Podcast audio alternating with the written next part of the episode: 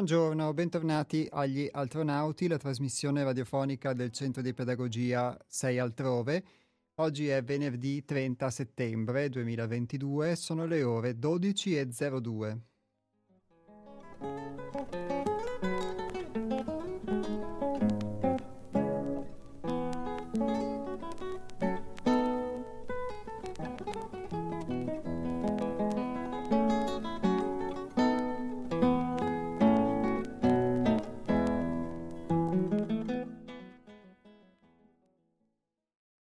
Cominciamo questa puntata di oggi con una bella notizia. La bella notizia è che grazie a Andrea e grazie a Renzo lo streaming uh, di Radio Cooperativa oggi funziona uh, molto meglio rispetto al funzionamento che ha avuto in passato negli ultimi mesi. È un problema che è stato risolto e quindi ringrazio mh, davvero molto vivamente Andrea e Renzo, i nostri responsabili tecnici che hanno trovato questa ottima soluzione ed è una bellissima notizia per, per molti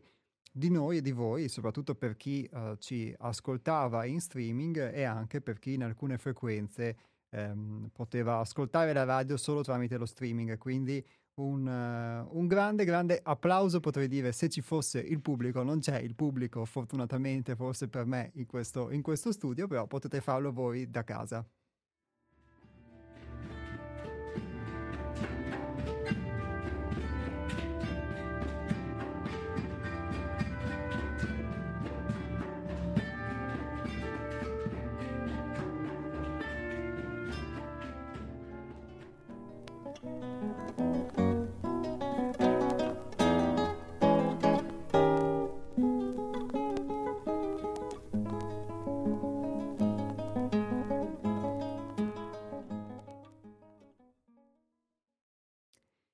E un ringraziamento va anche ad Antonio che mi ha preceduto nella trasmissione precedente, sei tu il messia, ringrazio sempre per la gentilezza con cui presenta la nostra trasmissione, eh, ha detto che la nostra trasmissione è molto giovanile, quindi vuol dire che effettivamente dà questo, dà questo impatto, questo aspetto. Io confesso che in realtà mi sono sempre sentito, tuttora mi sento molto vecchio, anche e soprattutto rispetto ai miei coetanei, però ovviamente eh, ci sono sempre dei pregi, dei difetti del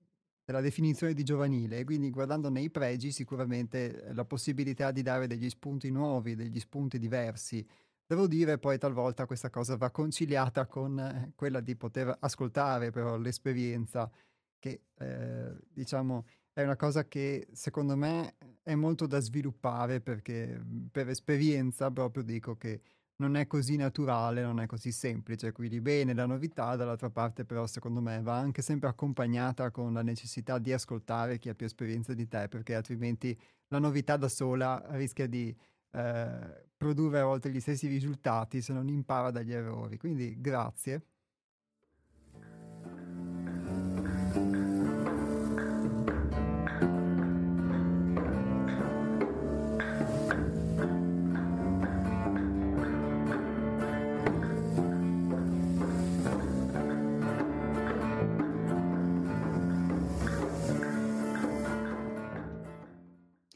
E prima di uh,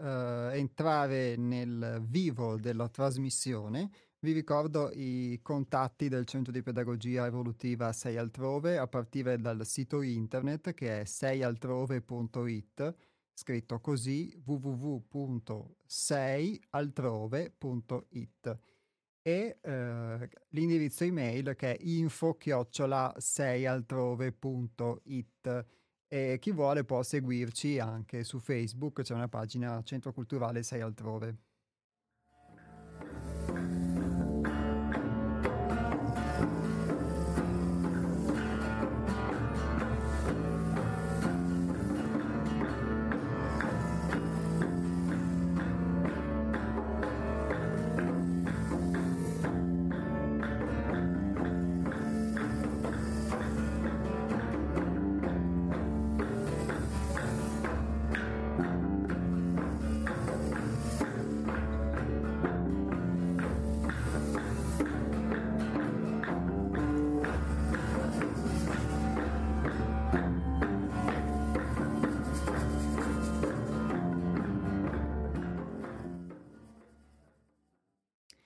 Allora, la puntata di una settimana fa è stata dedicata al tema della preoccupazione personale e come annunciato un, eh, come annunciatovi è un tema che avremo ripreso poi nella puntata di oggi. E eh, abbiamo visto la preoccupazione personale come un ostacolo lungo un percorso di, di conoscenza di noi stessi. È una serie di puntate questa che abbiamo tratto uh, da un libro di Isha Schwaller de Lubitz che si chiama L'apertura del cammino. Questo libro è stato scritto nel 1957 ed è stato scritto da chi, come eh, l'autrice, ha attraversato per molti anni un percorso di conoscenza di sé e quindi in questo senso di iniziazione, ovvero di um, superamento di, un, determinati, di determinati aspetti limitanti della propria esistenza e accedendo quindi ad una dimensione diversa, ovvero ad una, un tipo di coscienza diverso. Ed è proprio uh, quello di cui parleremo oggi. Abbiamo visto in alcune puntate fa uh, uno di questi ostacoli ci sono lungo il cammino, che è quello della soddisfazione. Nella misura in cui uno è solamente soddisfatto di se stesso, non ha eh, alcuna possibilità di procedere oltre, di poter desiderare qualcos'altro. E quindi non c'è solo un desiderio legato all'avere, c'è anche un desiderio legato all'essere.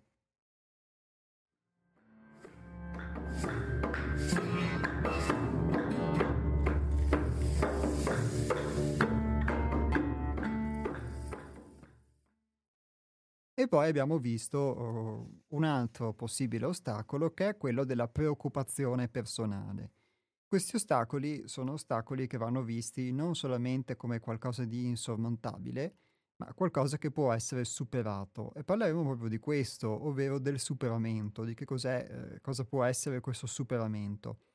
Questo perché eh, io stesso mh, nella, nella vita ho avuto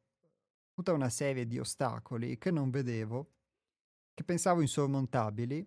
e che addirittura davo per scontato ciecamente che fossero eh, le paratie, lo sfondo della mia vita. È un po' come avere un muro tutto attorno e questo muro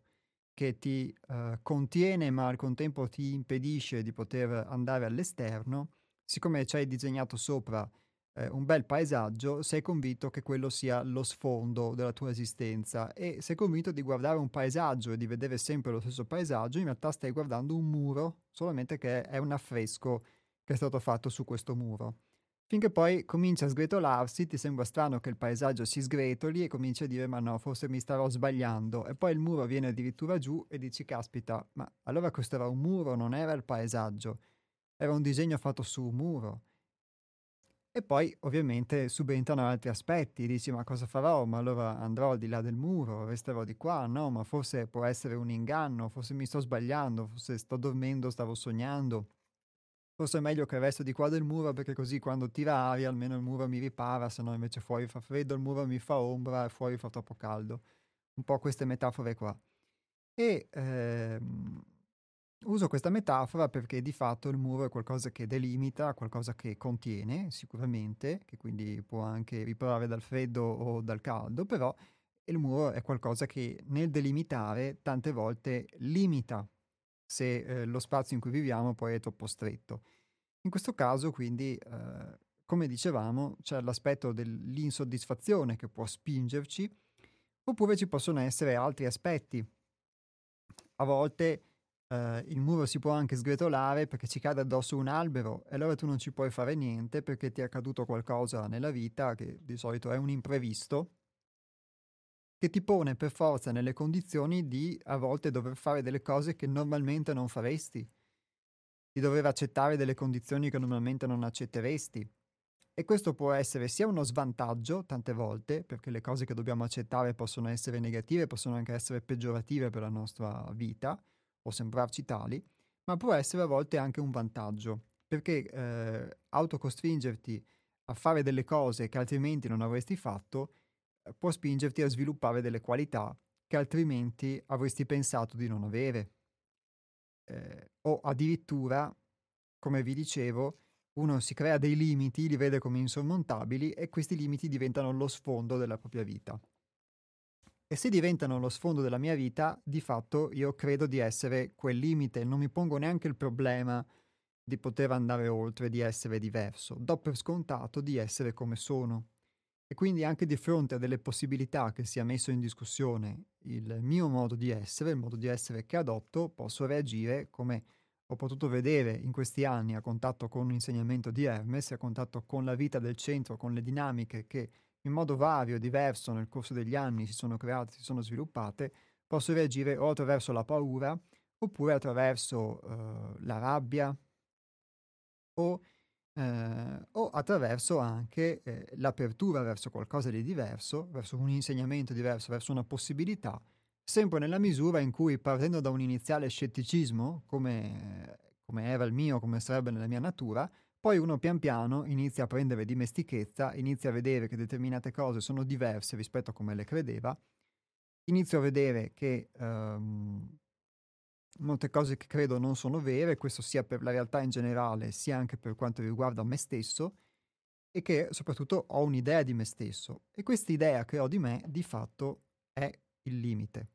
molto spesso. E noi a volte la illustriamo perché siamo convinti che sia una cosa bella. Quindi ci diamo tutta una serie di qualificazioni che sono positive e non vogliamo invece affrontare quelle qualificazioni che possono essere invece negative, che però fanno parte della nostra vita, fanno parte della nostra personalità. E questa personalità che io ho di fatto è un'idea, un'idea di me stesso. E io ho l'idea di essere, ad esempio, intelligente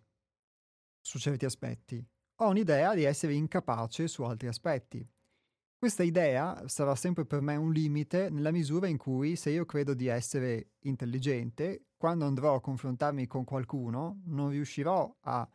eh, assimilare qualcosa di utile, a prendere qualcosa di utile da qualcun altro, perché ho la presunzione che non abbia niente da insegnarmi o che comunque qualsiasi cosa mi dica non sarà mai,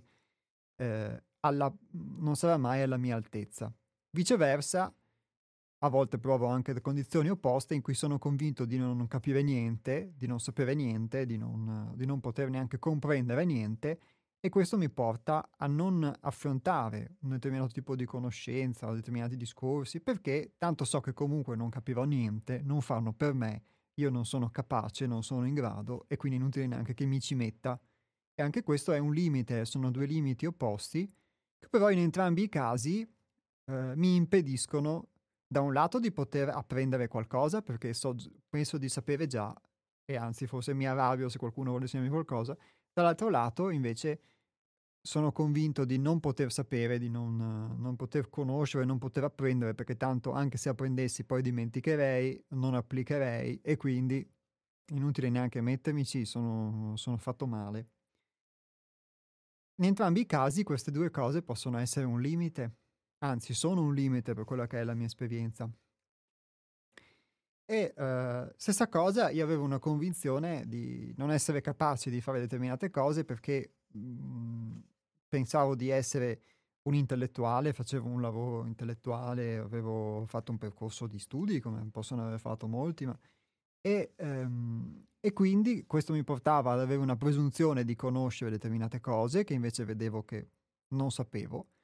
però nella misura in cui tu hai una presunzione di sapere, non sei neanche stimolato a voler conoscere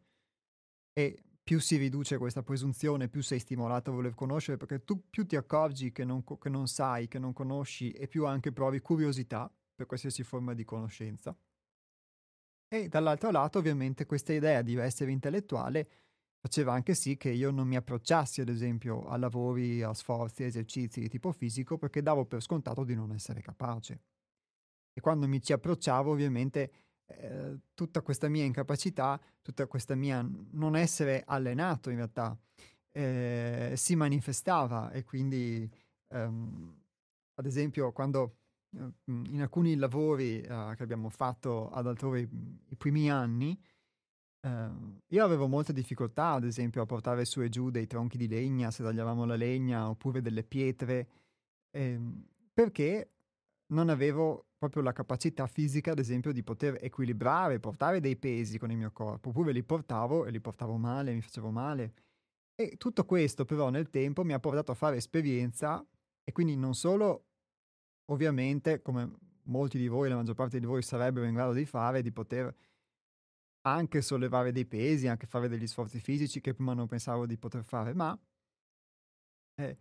a eh, prendere contatto di fatto con una parte di me con cui non ero mai entrato a contatto. E prima di tutto quindi con questa limitazione, l'idea di non saper fare delle cose e invece pian piano vedi che le sai fare.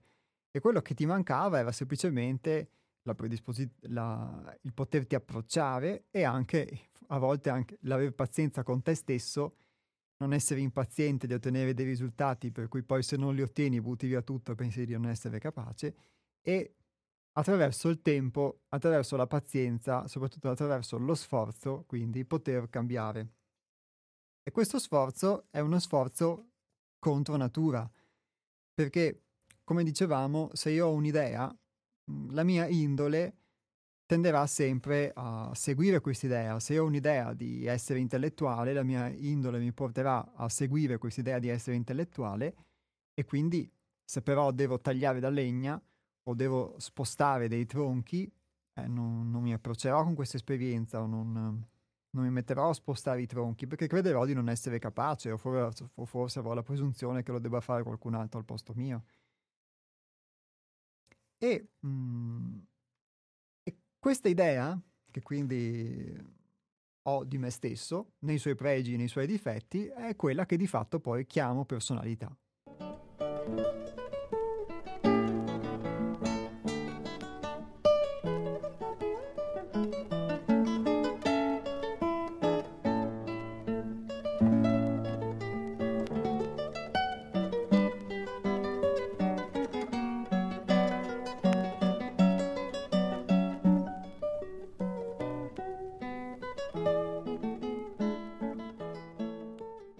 Applicando questo mio esempio eh, di quello che ho vissuto in tantissimi altri contesti, e poi anche voi mhmm, potrete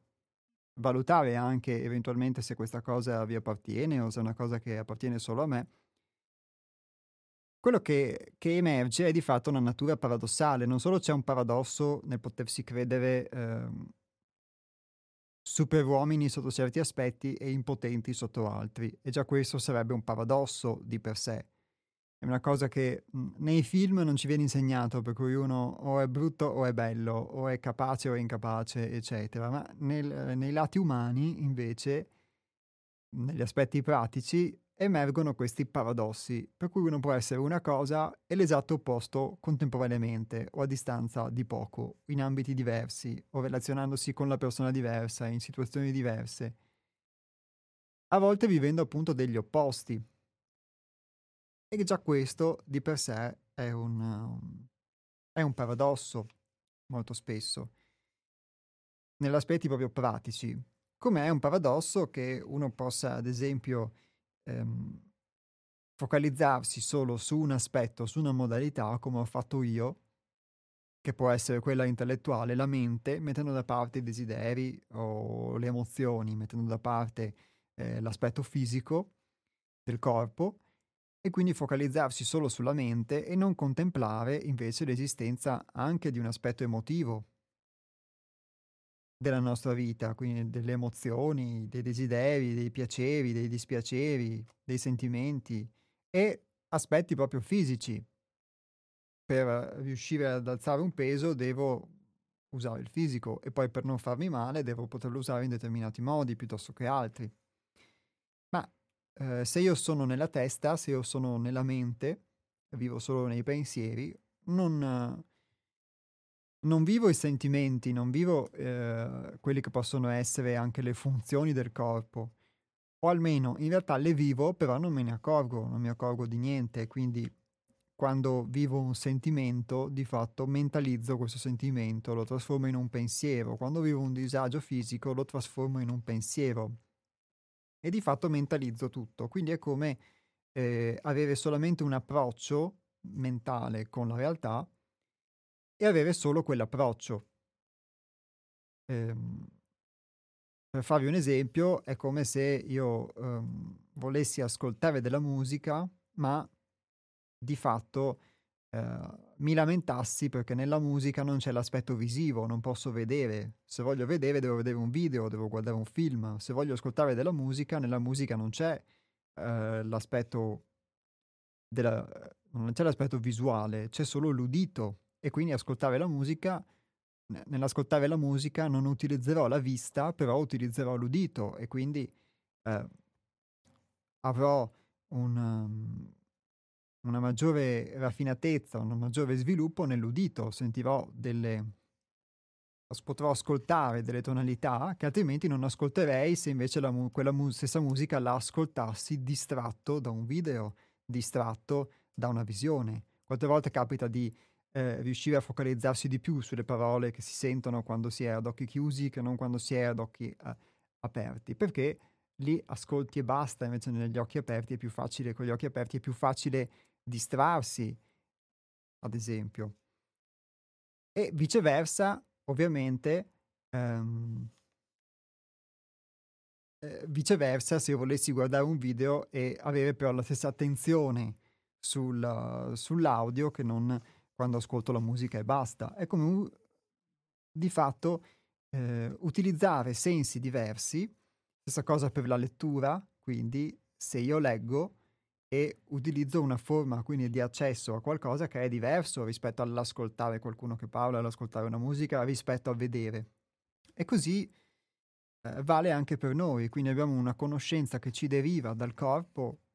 una che una, riguarda l'approccio emotivo che noi abbiamo e una che riguarda il pensiero.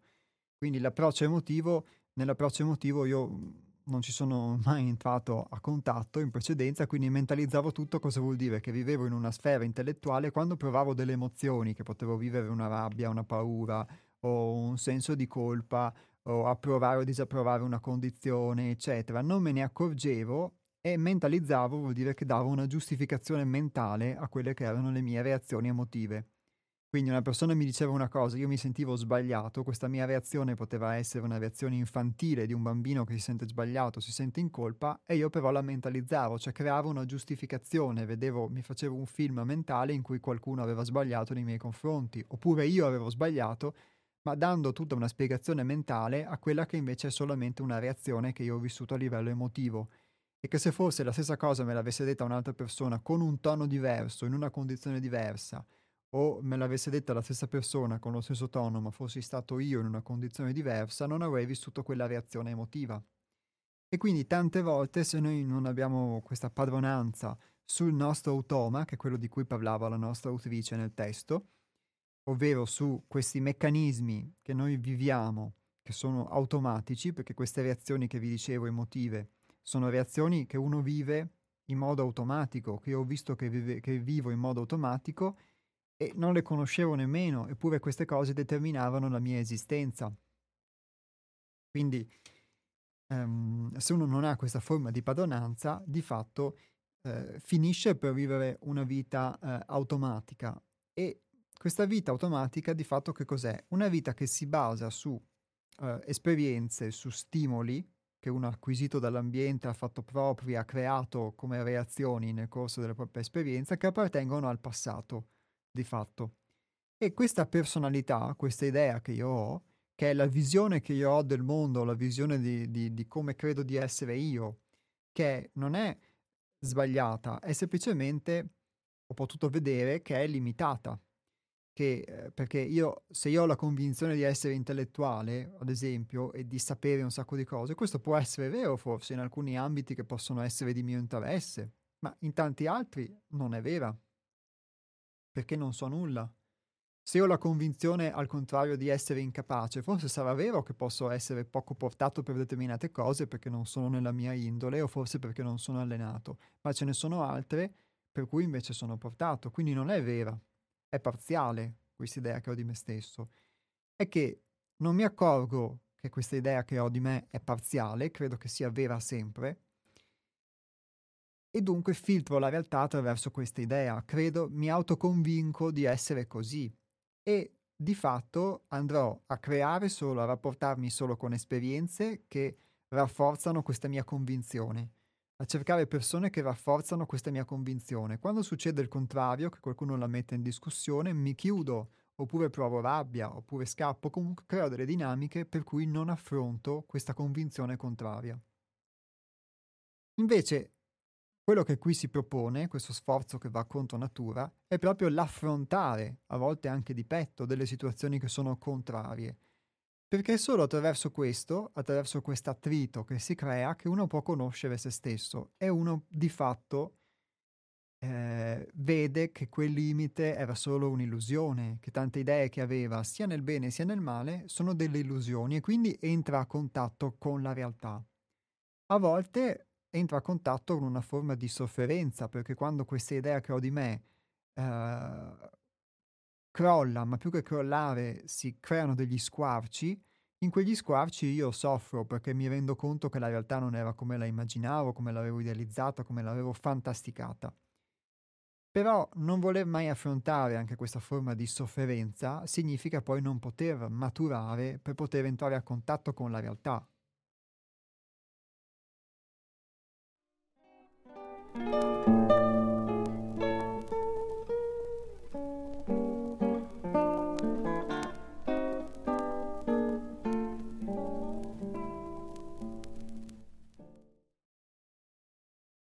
Il testo che abbiamo letto iniziava così: La lotta per la sovranità del sé sull'io è una danza su una corda tesa e un eterno paradosso. E quindi qui parliamo appunto di questo paradosso. Molti di voi mi hanno chiesto uh, una settimana fa che cosa fosse il sé e che cosa fosse l'io. Quindi per spiegare questa frase facciamo una breve ricapitolazione. Di fatto l'io è questa immagine ideale che ho di me stesso, di cui vi ho appena parlato. L'idea di essere in un certo modo, che può essere l'idea di essere intelligente o l'idea di essere stupido, o l'idea di essere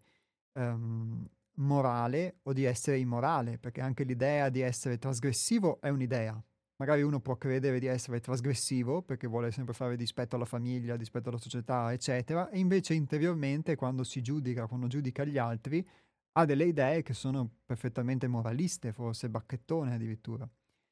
È come se fossero degli opposti, per cui uno crede di essere qualcosa, in realtà è anche qualcos'altro e si crea un paradosso continuo tra ciò che crediamo di essere, tra ciò che credo di essere e ciò che sono realmente. Tra ciò che eh, vorrei essere, ad esempio, e ciò che sono, tra ehm, ciò che sono in un momento e ciò che sono in un altro. Dei costanti paradossi una, di fatto manifestando quella legge della polarità di cui spesso abbiamo parlato, che non esiste quindi solo all'esterno, quando c'è il caldo e il freddo, l'autunno, l'inverno, la destra, cioè l'estate, l'inverno, la destra, la sinistra, eccetera, ma c'è dentro di noi questo ping pong costante. L'io è comunque questa cosa qui, è l'immagine di me che ho ideale, ma eh, è il mio io che si crede onnipotente, che si crede però impotente, è l'insieme di queste idee che spesso cozzano tra di loro, ma di cui eh, non mi accorgo perché non mi osservo molto spesso e quindi eh, è solo attraverso l'osservazione, attraverso l'accettazione, anche con tutta la, la difficoltà del caso molte volte che uno può vedere quante cose albergano in sé, quante idee diverse, a volte contrapposte, albergano in se stesso, è che ogni volta uno è identificato in un'idea e quindi non si, non si accorge o non si ricorda che cinque minuti prima, cinque giorni prima, cinque anni prima era di un'idea diversa o di un'idea opposta o faceva delle cose opposte oppure diceva no io questa cosa qui non la farò mai e qualche anno dopo invece si ritrova a farla ma quando la fa si dimentica di aver detto non la farò mai perché se si ricordasse si accorgerebbe che alla fine, per un motivo o per un altro, è giunto a farla. Quindi l'io è questa cosa qua. È ciò che io sono, che credo di, che dico di essere, che credo di essere, che poi, a cui poi do un nome, ovviamente, un nome, un cognome, eccetera, la personalità. E il sé, invece, è ciò che io effettivamente sono, senza giudizio, nel bene e nel male, e quindi capace su certi aspetti, non capace su altri aspetti, ma potenzialmente capace su altri aspetti ancora. È quello che sono effettivamente al di là dell'idea, quindi al di là dei limiti che ho creato nel bene o nel male. E la sovranità del sé sull'io è il diventare sovrani, quindi padroni di questi automatismi, perché di fatto questo io, che mi fa giudicare sbagliato me stesso o sbagliati gli altri, eh, vive di questi automatismi. Quindi ho una reazione emotiva per cui succede qualcosa, mi sento in colpa, mi sento sbagliato, quello è un automatismo. E eh, stessa cosa, se invece do la colpa all'esterno, provo una forma di rabbia e credo che siano sbagliati gli altri. È, è una reazione che io vivo in modo automatico, spesso non ho la padronanza di poter restare presente a quello che accade, di poter vedere le cose come sono, vivo una reazione. E, e questa cosa è automatica, è un insieme di reazioni automatiche costituisce di fatto quello che chiamiamo qui automa, e quindi questo io. E nel momento in cui uno si accorge di questo, allora inizia una lotta per la sovranità, perché tu vuoi essere sovrano su questi automatismi, non vuoi più vivere delle reazioni automatiche, non vuoi più ehm, di fatto eh, essere in balia di qualcosa che ti accorgi che eh, vive sostanzialmente in te, cioè vuoi diventare padrone sostanzialmente delle tue azioni, dei tuoi pensieri, delle tue emozioni, inizia questa lotta per la sovranità. E questa lotta è, qui si definisce una danza, però su una corda tesa, c'è una tensione costante quindi che si crea e questa tensione è di fatto lo sforzo. Ed è un eterno paradosso perché, oltre ai paradossi che vi citavo prima, si tratta di andare contro natura, perché se io automaticamente sono portato perché ho sviluppato mh, mhmm, delle caratteristiche e queste caratteristiche le ho sviluppate in un ambiente in cui sono cresciuto, quindi un ambiente in cui sono cresciuto per sopravvivere inconsciamente era necessario essere deboli per poter essere accuditi e quindi ricercherò sempre delle, di vivere delle condizioni in cui io posso essere, risultare debole, incapace mh, mhmm, o poco capace per poter essere, tra virgolette, accudito, sfamato. Ovviamente un bambino di due anni, tre anni, cinque anni lo fa in un modo, un adulto di 20 anni, di 30 anni, di 50 anni lo fa in un altro modo Meno esplicito, ovviamente, di cui spesso lui stesso non si accorge, perché se, si, se, se ne accorgesse potrebbe iniziare questa lotta che vi dicevo prima. Non se ne accorge e quindi mh, reitera questo comportamento che però adotta da quando era, da quando era bambino. Ma l'ho adottato per, eh, per poter sopravvivere, perché la mia necessità era quella di essere accudito, per non essere abbandonato, di essere sfamato, per non morire di fame, quindi ho adottato eh, questo um, questo, questa modalità. E c'è stato qualcosa in me che ha adottato questa modalità, quindi c'è un'intelligenza, al di là di quello di cui posso essere consapevole o meno, che è eh, encomiabile perché di fatto è quell'intelligenza che mi permette di sopravvivere al di là di quello che io penso di fare, di dire, di essere, eccetera. E devo dire, è veramente eh, sì, encomiabile questa intelligenza raffinata che riesce ad adattarsi per la sopravvivenza in questo modo. Però se io a un certo punto voglio essere un essere cosciente, non voglio solo sopravvivere, non voglio solo adattarmi, vuoi perché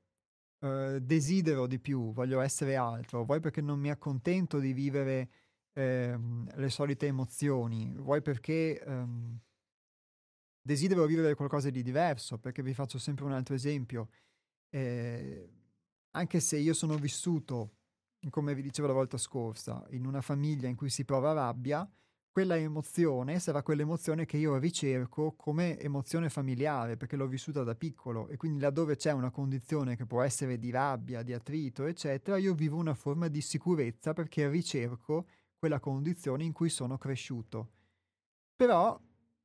se io mi accorgo di questo e poi mi accorgo che la, nella rabbia non ci sto bene perché eh, la rabbia è una tensione continua, è un logoramento continuo e ho visto invece, avendo sviluppato esperienze diverse, che si sta molto meglio vivendo in pace, che si possono avere rapporti con le persone che sono, eh, che sono pacifici,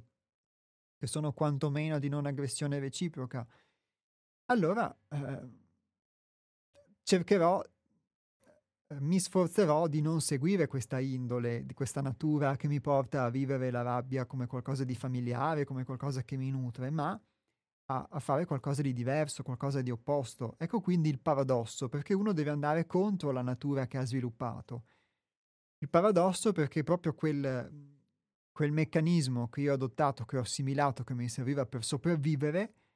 poi lo dovrò abbandonare. Cioè qualcosa eh, è come se mh, mm, io usassi una nave, un, un traghetto per andare da una sponda ad un'altra e per non annegare, ma a un certo punto però dovresti scendere da quel traghetto per procedere a piedi e quindi lasciare questa navigazione una volta che il traghetto mi ha portato dall'altra sponda, sull'altra sponda del fiume, del lago, dall'altra parte del mare e poi procedere a piedi. E quindi dovrò scendere dal traghetto, non potrò più utilizzare quello stesso mezzo se vorrò camminare sulla terra, se vorrò scalare le montagne o entrare in delle grotte. Dovrò andarci a piedi, dovrò utilizzare altri mezzi.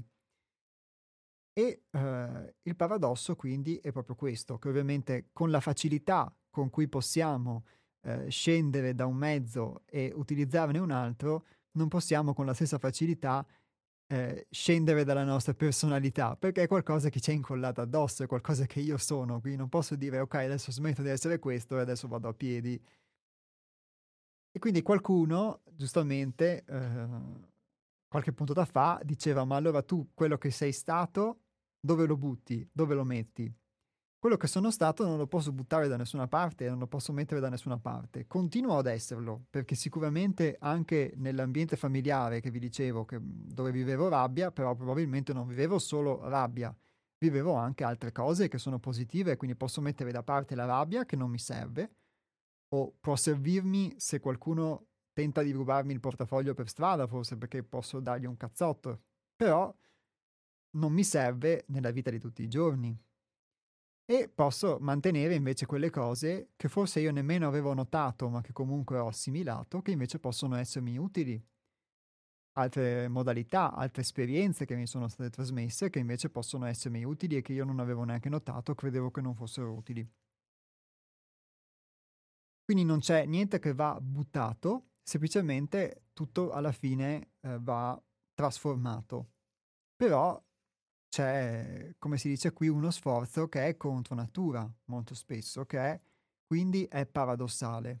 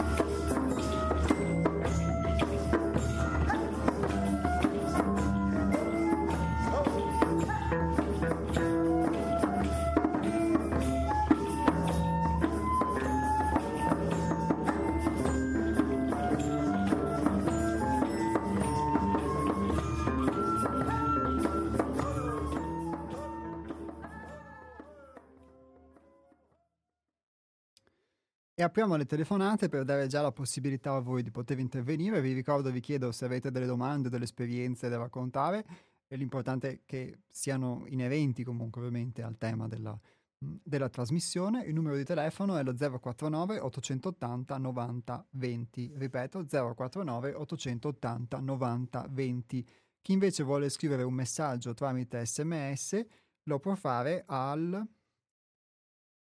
lo può fare al numero che, eccolo qui, è il 345 18 91 68 5. Ripeto, 345 18 91 68 5 per gli sms.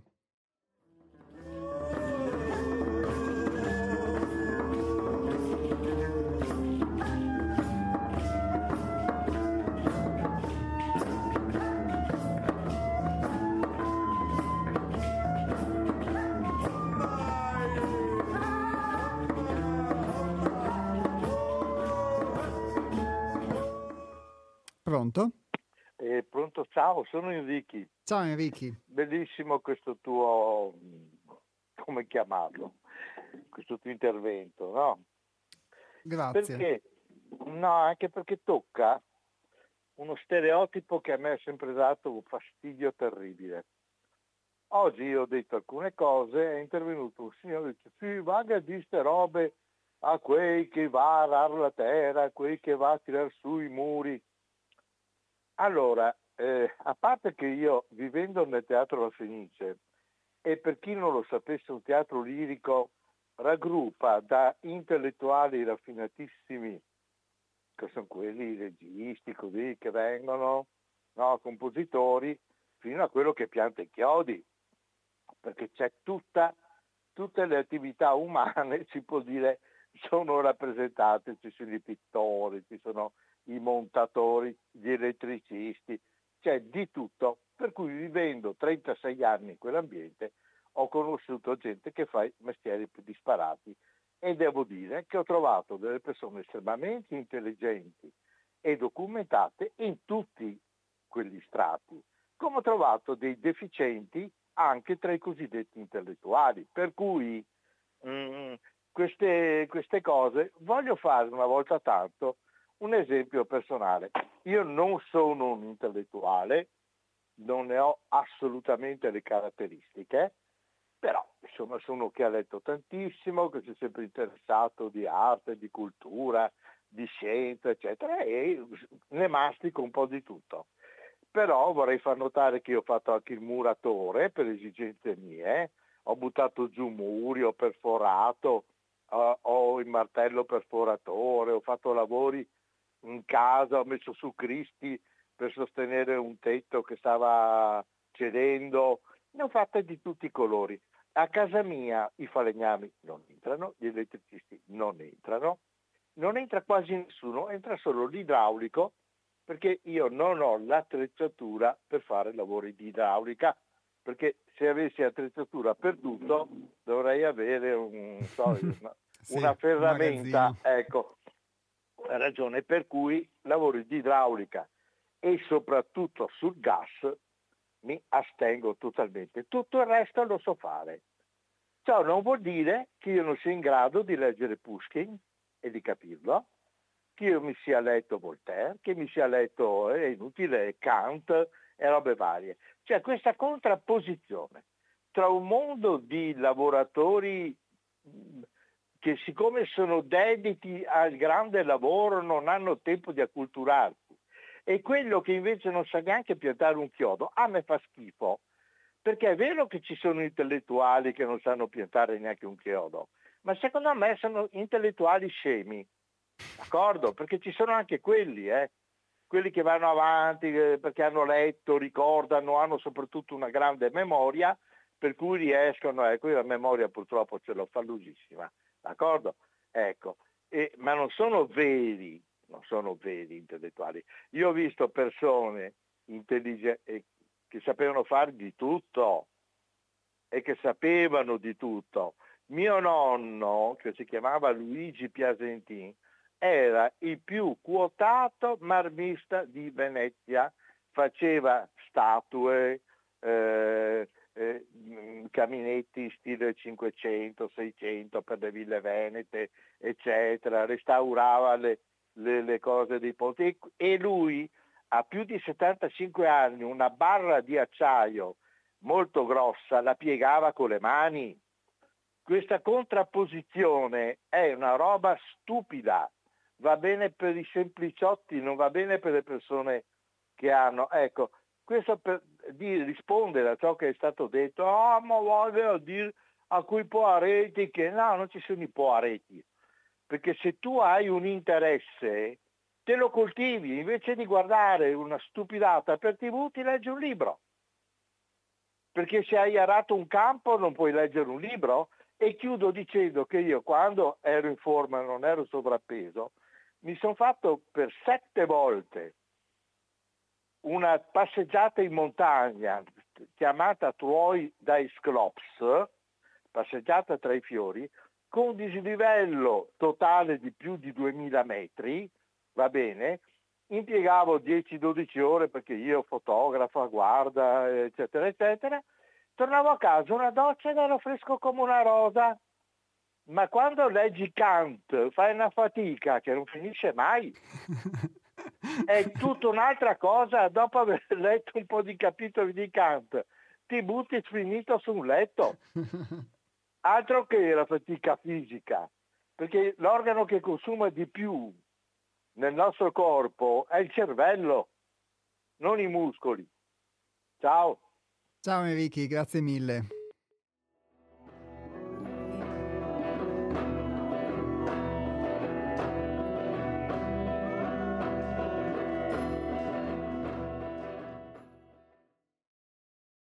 Grazie Enrico per questo suo intervento e mm, l'espressione di questa, sua, di questa sua esperienza personale. E io mm, posso dire che mm, in modo complementare ad altrove noi abbiamo fatto un sacco di cose, quindi un po' tutti hanno fatto tutto, dopo questo non, non implica che ognuno possa avere una propria indole e quindi anche poi poter sviluppare un proprio ruolo e quindi determinate capacità che possono essere maggiori in qualcuno in un determinato aspetto della vita e maggiori in un altro in determinati aspetti della vita, però eh, l'educazione ho, con cui sono entrato a contatto e che ho vissuto eh, è stata un'educazione integrale in questo senso perché eh, uno deve poter, se non saper fare tutto, quantomeno avere un approccio con tutto. E io ho potuto vedere che questo mi è stato molto utile proprio per affrontare i limiti per entrare a contatto con la realtà, perché a volte quando ti isoli, come diceva lui, facendo la fatica di leggere Kant, dopo rischi che non, alla fine non hai capito Kant e non hai neanche, eh, però non sei neanche entrato a contatto con la realtà. E, ehm, e quindi ho avuto sempre davanti un esempio di questo tipo, che è stato quello di Hermes, e uno stimolo a fare questo stimolo che molto spesso era contro natura, perché mh, mhmm, adesso forse eh, Enrichi ha avuto uh, la necessità, mhmm, credo, di fare determinati lavori e forse altri la curiosità. Nel mio caso molto spesso poteva anche esserci una resistenza o c'era una resistenza nell'affrontare delle cose che potevano non piacermi, eccetera. E devo dire che molte volte, proprio facendo cose che credevo che non fossero la mia portata o che non mi piacessero, ho invece potuto provare spesso anche proprio delle forme di gioia, eh, non solo di soddisfazione, ma nel, nel, fare questo, nel tagliare la legna in bosco, nel portare le, nel portare le pietre, nel fare l'aiuto a un muratore e sono tutte esperienze che, eh, devo dire, rimangono, rimangono in me come quelle che continuamente si sviluppano e che sono diverse. Quindi grazie Enrichi, il, um, poi per un aspetto più, più ampio, sicuramente io, mh, io, porto testimonianza di questa educazione integrale, quindi per me è stato molto, uh, molto utile perché ovviamente nel mio caso poi uh, sono eh, aspetti che non avrei affrontato senza aver vissuto questo tipo di esperienza perché mh, diciamo non avendolo mai fatto da ragazzino o da piccolo e soprattutto non, non è un qualcosa che ti viene insegnato a scuola eh, perché come, come, dici tu Enrichi c'è una contrapposizione tra uh, i laureati che non sanno neanche piantare un chiodo e invece chi lavora e non, e non coltiva altri tipi di, di, aspetti, invece può esserci sicuramente un'integrazione. Molto spesso, per quello che, che mi riguarda, che ho potuto vedere su di me, però anche un'integrazione di questo tipo richiede, richiede uno sforzo, perché è uno sforzo eh, è facile um, potersi adeguare solamente a quello che uno fa, a quello che uno è e poi anche e soprattutto quando lo fa sotto costrizione, perché alla fine quando io sviluppo un determinato tipo di lavoro, cioè di professione, nella maggior parte dei casi, se non ho la fortuna di fare qualcosa che mi piace, cioè, lo faccio perché comunque eh, devo rispondere ad una necessità che è quella di, uh, di procurarmi il cibo, di pagarmi l'affitto, le bollette, eccetera. Però così praticamente mi, eh, mi limito ad essere solamente quello che in un certo qual modo la società mi costringe ad essere per poter ehm, pagare le bollette o l'affitto, quindi divento eh, l'impiegato, l'operaio, il, ehm, il giornalista, il, l'insegnante, quello che è, e mi identifico solamente in, questo, in questa funzione, mi, ho l'idea di essere questo e quindi siccome io sono questo, allora ehm, non posso fare altre cose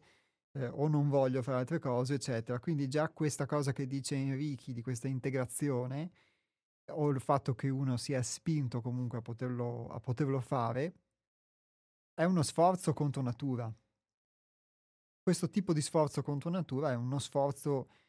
eh, ovviamente contro natura intendo nel senso contro l'indole, eh, contro l'inerzia che ti porterebbe semplicemente a limitarti a non avere curiosità, a non, a non provare qualcosa di nuovo, eccetera. Questo intendo contro natura, perché di per sé eh, nel momento in cui uno prova gioia e scopre delle cose di, di se stesso che prima non conosceva, in realtà va incontro alla sua vera natura. È che prima era, eh, era isolato dalla sua natura, era, era stretto in un muro. Ora, Mentre Enrichi parlava sono arrivati altri due messaggi. Leggo il primo, che è di Roby Lalpin, che scrive Solo chi ha il coraggio di amare non sprecherà il suo tempo prezioso e avrà in premio la felicità della vita, sia qua che nell'aldilà.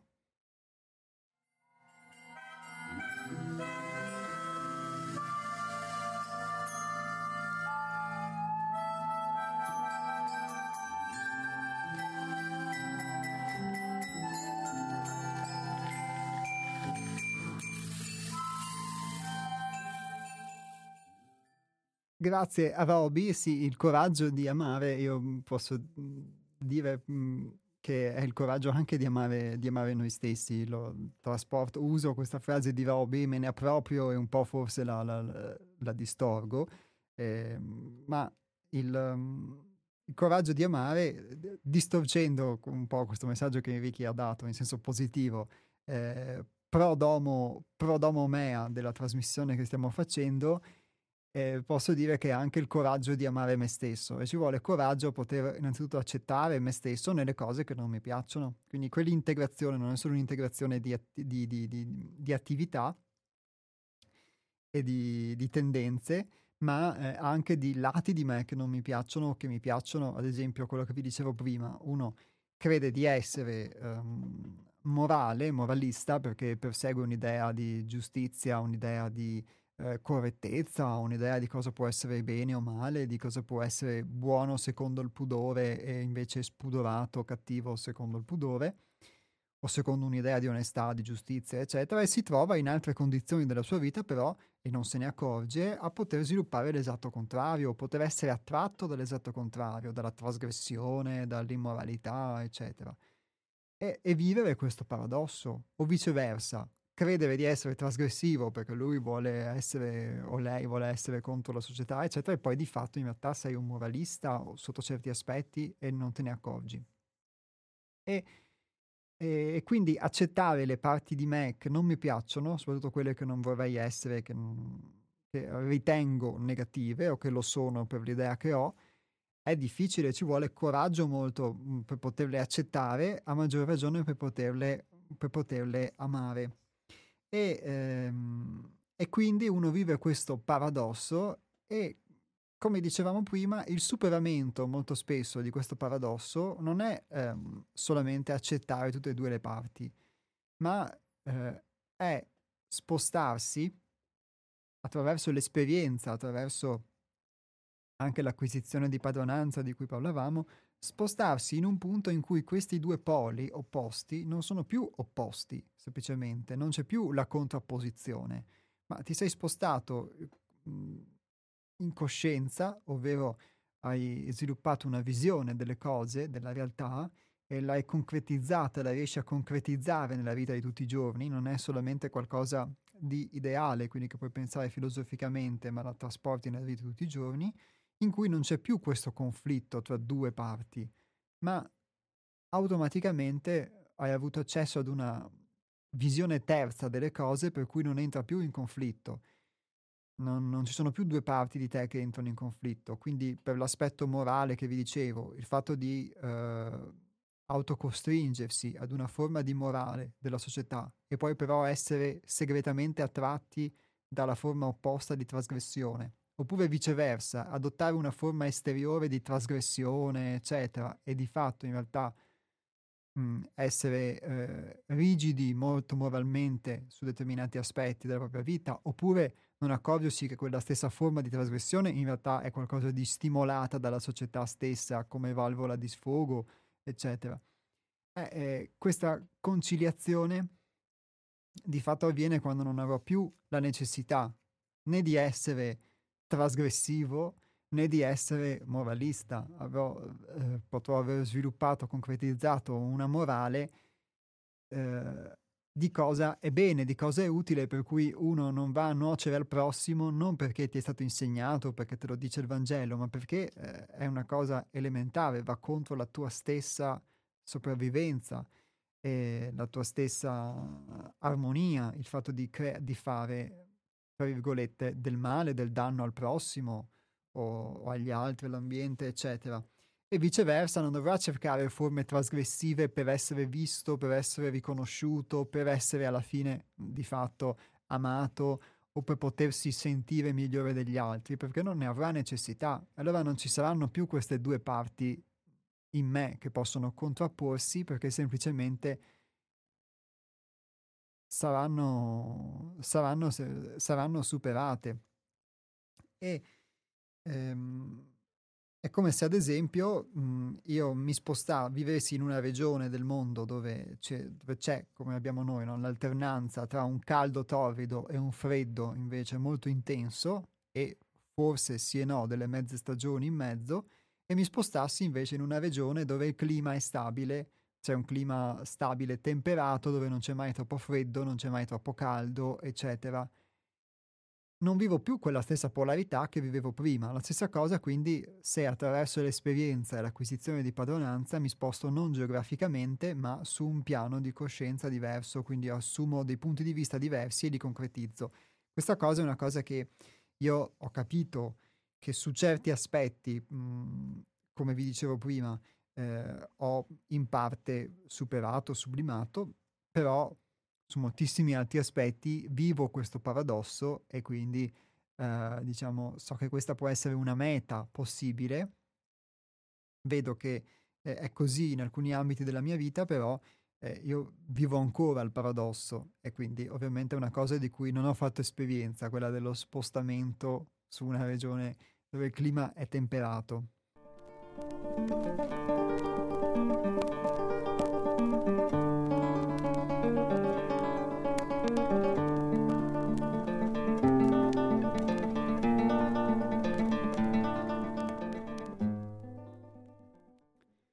E forse con questa considerazione posso anche eh, rispondere al secondo messaggio che è arrivato, come vi dicevo,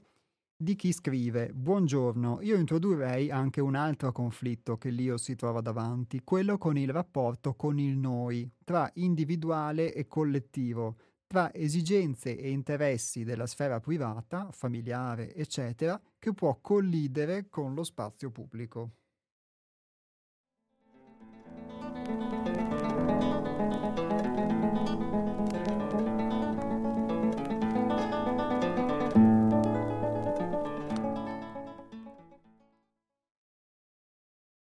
Credo che sia un po' la, mhmm, la stessa cosa. Ad esempio, ho l'interesse a fare qualcosa, questo interesse però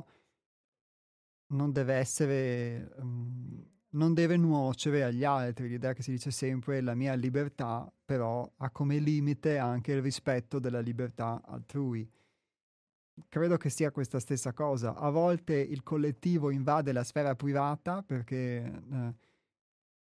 o vorrebbe invadere la sfera privata, quindi in nome di un interesse collettivo che a volte c'è, a volte può essere invece presunto, si uh, nuoce alla libertà del singolo o si cerca un'imposizione sul singolo o una persuasione del singolo, che comunque è comunque una forma di invasione, seppure sottile. E, eh, e, dall'altro lato invece a volte il singolo non si preoccupa della collettività, quindi vive nel suo piccolo mondo, immerso nella sua singolarità e non tiene conto delle ricadute che invece il suo comportamento ha sugli altri, sull'ambiente, sull'ambiente sia fisico che sociale, eccetera. Questa è una cosa che nel, beh, nel nostro centro, nella vita del nostro centro, affrontiamo ehm, spesso perché va, ehm, va, spesso tenuta presente e ehm, a proposito di proprio contagio nell'ambiente, diciamo, inquinamento ambientale, ehm, c'è un, un, manifesto che noi abbiamo, che abbiamo, da cui abbiamo preso spunto dal, proprio dal servizio di, di rifiuti della nostra zona, che eh, ci ricorda che ogni rifiuto psichico che noi lasciamo nell'ambiente in cui viviamo eh, nuoce prima di tutto eh, a me stesso, mh, mm, a noi stessi. E ehm, questo perché come uno abbandona rifiuti nell'ambiente, ad esempio, e inquina l'ambiente fisicamente parlando e fa qualcosa di deleterio senza accorgersene, perché nel momento in cui tu, in, quando tu inquini, non, non è che nuoci a qualcun altro, nuoci anche a te stesso. La stessa cosa vale ad esempio per l'abbandono di rifiuti, tra virgolette, psichici. Ovvero, cosa sono i rifiuti psichici? Il fatto che io viva una forma di rabbia, comunque quella rabbia, quando lo vado ad esprimere, è qualcosa che contamina l'ambiente e eh, quella stessa rabbia potrà essere trasmessa a qualcun altro, viceversa qualche altro tipo di emozione e viceversa anche qualche emozione positiva. Quindi c'è sempre mh, un'influenza che può essere positiva o meno degli altri e quindi ogni volta che io uh, vivo qualcosa, anche se non lo so, contribuisco ad influenzare gli altri e l'ambiente in cui vivo e viceversa ovviamente gli altri contribuiscono a influenzare me. Molto spesso però se io non ho la padronanza di questo non mi accorgo minimamente delle influenze che ricevo e che assimilo. E in questo senso mentalizzo tutto, come vi dicevo prima, perché eh, posso vivere una rabbia e a un certo punto mi arrabbio con qualcuno perché dico ah ma non hai fatto quello che ti avevo chiesto e invece semplicemente ho assimilato una rabbia che forse c'era nell'ambiente io l'ho fatta mia come una spugna senza nemmeno accorgermene e e quindi non ho nessuna padronanza. E viceversa non ho nessuna padronanza ovviamente neanche io sull'esercizio invece della... Mh, mm, sulla mh, mm, possibilità di domare a volte queste, que, questa nostra natura bestiale, questa nostra eh, natura che è un po' come un animale che va domato, indirizzato, e, ehm, e permetto a questo animale di esprimersi, a volte può essere un bene, ma a volte può essere un male e quindi in questo senso c'è sempre uno scambio con l'ambiente. Se io non mi accorgo, se io non ho padronanza, non ho padronanza e non mi accorgo né di quello che ricevo né di quello che immetto nell'ambiente e io credo che questa cosa avvenga sempre, sia a livello ovviamente sottile, psichico, come dicevamo, sia al, su altri piani. E forse poi si arriva ad un punto in cui uno capisce che il, mhmm, dovrebbe, insomma, io ancora questa cosa non l'ho maturata, posso dirla intellettualmente, mentalmente, però su di me ancora non ho questa padronanza di cui vi dico eh, sui miei automatismi. Eh, arriva un punto per cui eh,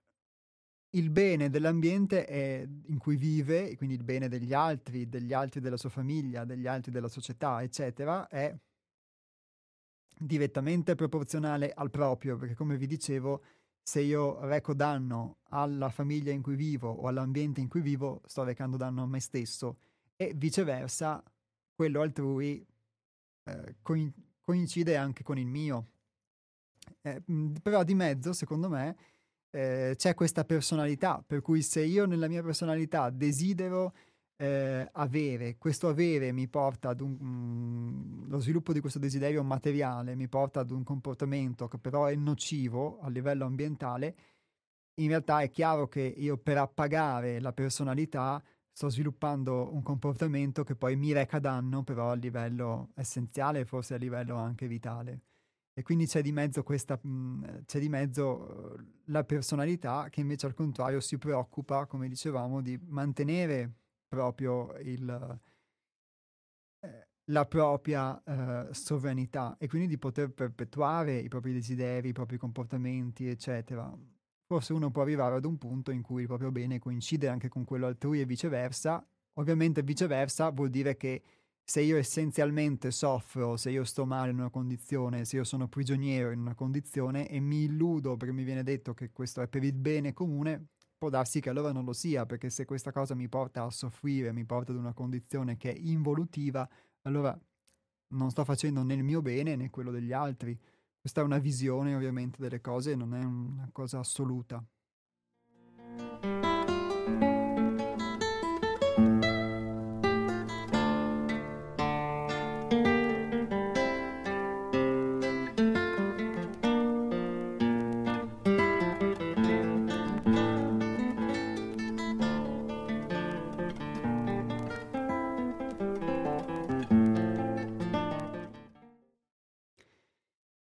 Enrichi scrive, eh, d'accordo con spostare l'interesse sul noi, la cultura giapponese proprio questo insegna ed è forse per questo che quella società vive meglio della nostra.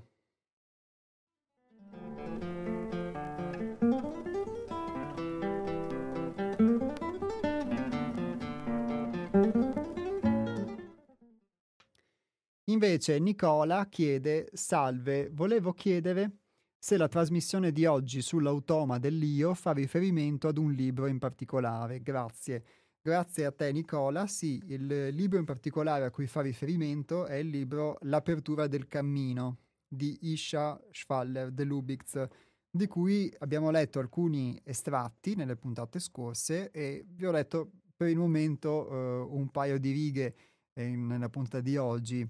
eh, si parla dei, dei, sette ostacoli che si incontrano lungo il cammino di autoconoscenza e noi stiamo leggendo la parte che riguarda la preoccupazione personale.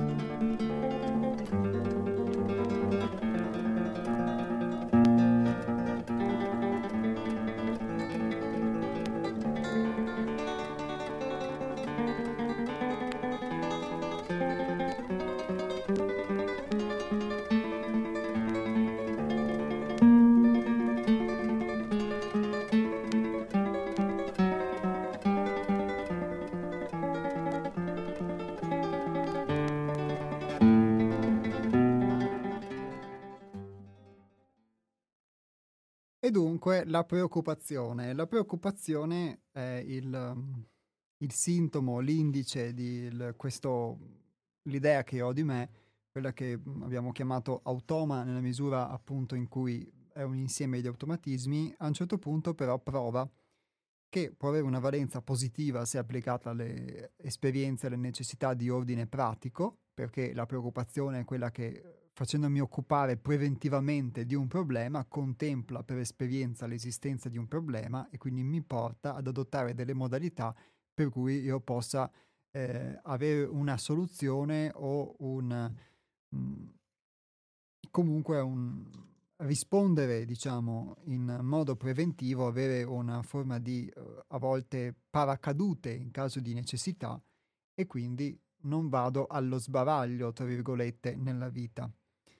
su certi aspetti, aspetti che come qui vedremo, secondo l'autrice Isha De Lubitz, però sono gli aspetti più pratici, dove si può usare in modo eh, più freddo la ragione. Ci sono altri aspetti su cui invece quella stessa capacità di preoccuparsi, ovvero di occuparsi preventivamente di qualcosa per poter avere una soluzione nel caso che, in cui un problema accada, fatto che ci sia l'estintore in un, in un, palazzo, in un edificio, è una forma di prevenzione, senza la quale poi non posso spegnere l'incendio.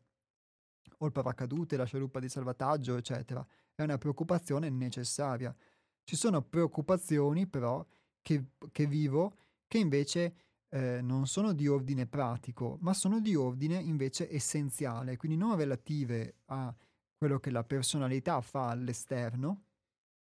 ma eh, relative invece all'essenza. Nella misura in cui io mi preoccupo e quindi non contemplo l'esistenza di un'essenza, come vi dicevo prima, comunque di un'intelligenza che si adopera in me, che mi permette di adattarmi e di trarre il meglio dalle esperienze della vita, questa preoccupazione è come se fosse un muro, come se fosse una barriera che mi impedisce di acquisire qualcosa eh, di acquisire esperienze, di acquisire, di dare valore alle esperienze che vivo, perché sono preventivamente preoccupato di non riuscire a fare qualcosa, di non riuscire a, a dimostrare qualcosa, cioè di eh, di non potermi esprimere sul piano comunque dell'avere o sul piano esterno.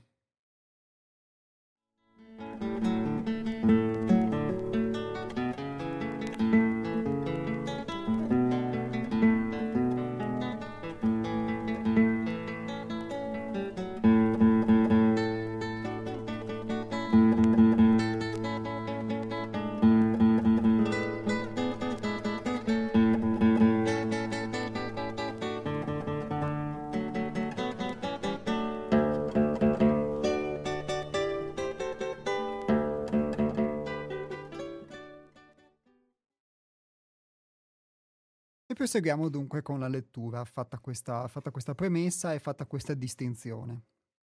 Sarebbe un errore applicare a questi valori di ordine pratico lo stesso atteggiamento che si ha verso i valori reali.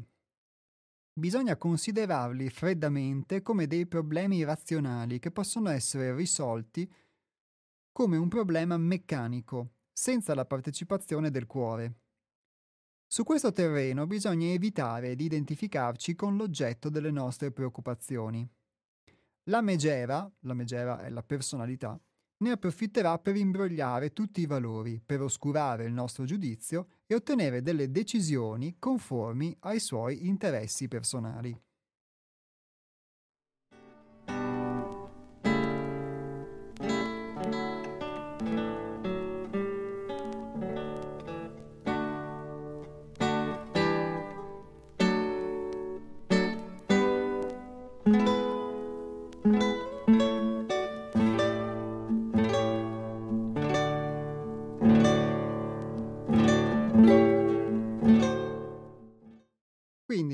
Fa una distinzione e dice per questi aspetti di ordine pratico noi abbiamo necessità di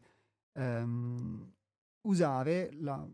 fredda ragione. Quindi se io devo far quadrare i conti, che può essere di un'azienda o semplicemente della famiglia o del mio portafoglio a fine mese, ho necessità di usare la fredda ragione calcolatrice e in base a questo vedere la bilancia del dare, dell'avere del risparmio, eccetera. E non posso certo usare i sentimenti, non posso eh, immaginare che mi piacerebbe che fossero di aver risparmiato più soldi o di aver speso di meno o di più o che mi dispiacerebbe perché è qualcosa che non mi serve e è inutile farmi contaminare in questi aspetti di ordine pratico invece da aspetti emotivi. Diciamo, quindi qui dice è inutile, ehm, è inutile ehm, occuparsi di ciò, come Enrichi che prima ha chiamato che diceva che eh, lui non può occuparsi, non si occupa di idraulica perché non ha la strumentazione adatta, se no dice dovrei avere un magazzino, quindi uno che accetta di non avere la strumentazione adatta accetta di non fare quel tipo di lavoro, viceversa se può aver acquisito l'esperienza per farne altri, li può fare. Molto spesso invece mh, ci facciamo contaminare da, da, quelli che possono essere i nostri desideri, gli aspetti emotivi, le emozioni, eccetera, che anche in quelle reazioni emotive che uno vive, come vi dicevo prima, può essere spinto a fare delle cose piuttosto che altre. E, e non riusciamo ad avere il discernimento, quindi uno crede di essere appunto intellettuale, quindi ah io sono intelligente, ma in realtà mh, mentalizza come io ho visto che mi succedeva, delle reazioni emotive che lo portano talvolta anche a potersi cimentare in cose di cui non è capace, non è capace forse perché non ne ha mai fatto esperienza, ma non lo ammette, non lo accetta e quindi si scontra con la dura realtà e, ne, e, e ne prova sofferenza. Ma perché non era mh, con i piedi per terra, si è fatto um, si è fatto prendere la mano da una reazione emotiva che lo può aver spinto a voler provare a fare qualcosa che gli piaceva, o viceversa, ovviamente, perché uno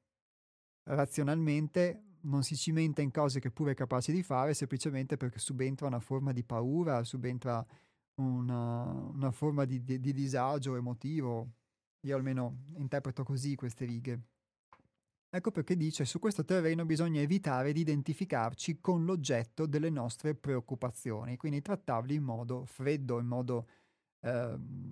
razionale, quasi come se fossero delle cose che, che non ci riguardano, vanno considerate in modo razionale. quello che riguarda quindi che cosa? Le questioni di ordine pratico, quelle che riguardano la nostra personalità esteriore, quindi quelle che possono essere più materiali, più economiche, più, eh, che riguardano le cose contingenti.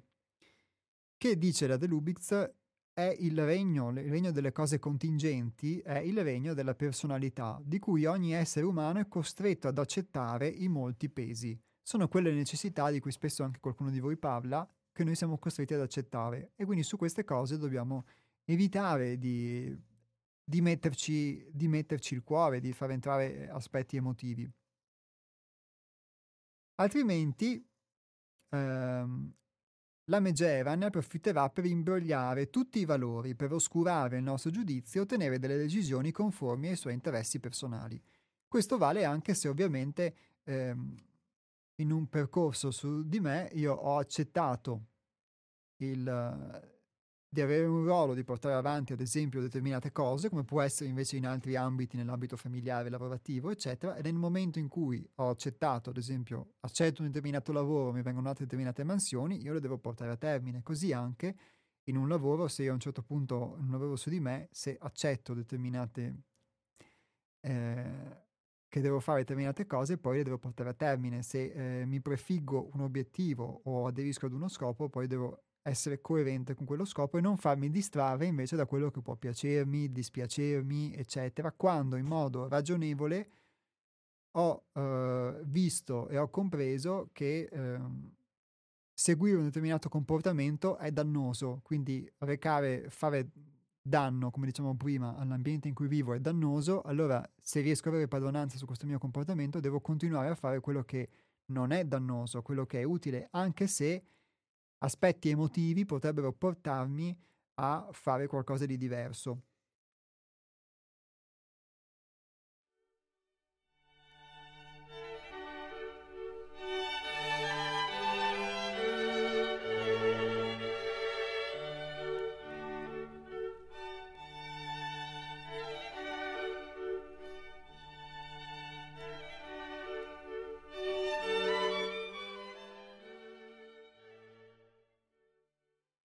Quando si tratta di questioni materiali o relative alla vita sociale convenzionale, bisogna considerarle al di fuori di noi stessi, lasciare che il cervello si occupi di loro e corazzati di indifferenza risolvere i problemi riducendoli ai loro elementi essenziali.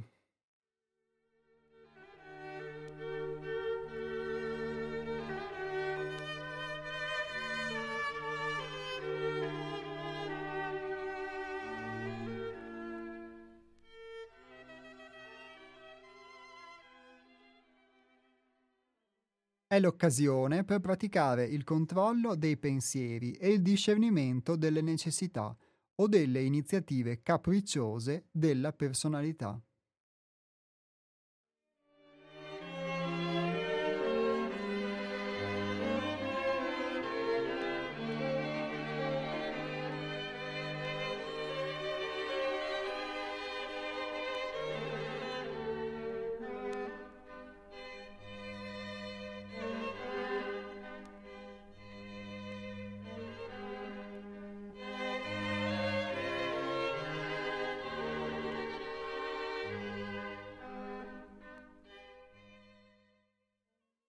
Evidentemente il criterio di discernimento deve sempre essere, per noi, lo scopo essenziale.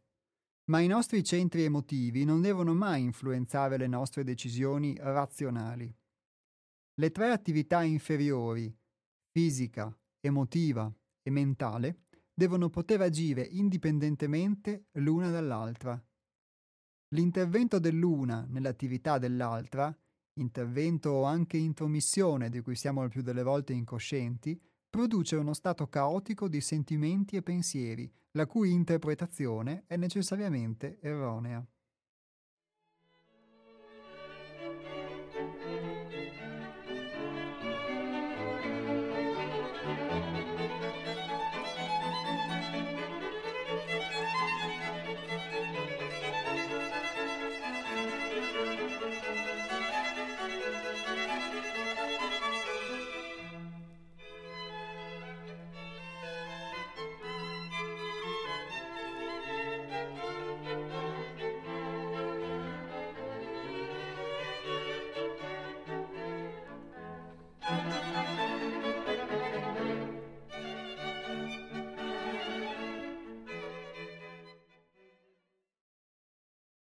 Come vi dicevo prima, dunque, se io ehm, mantengo fede a quello che può essere l'obiettivo della giornata, che questa cosa poi a,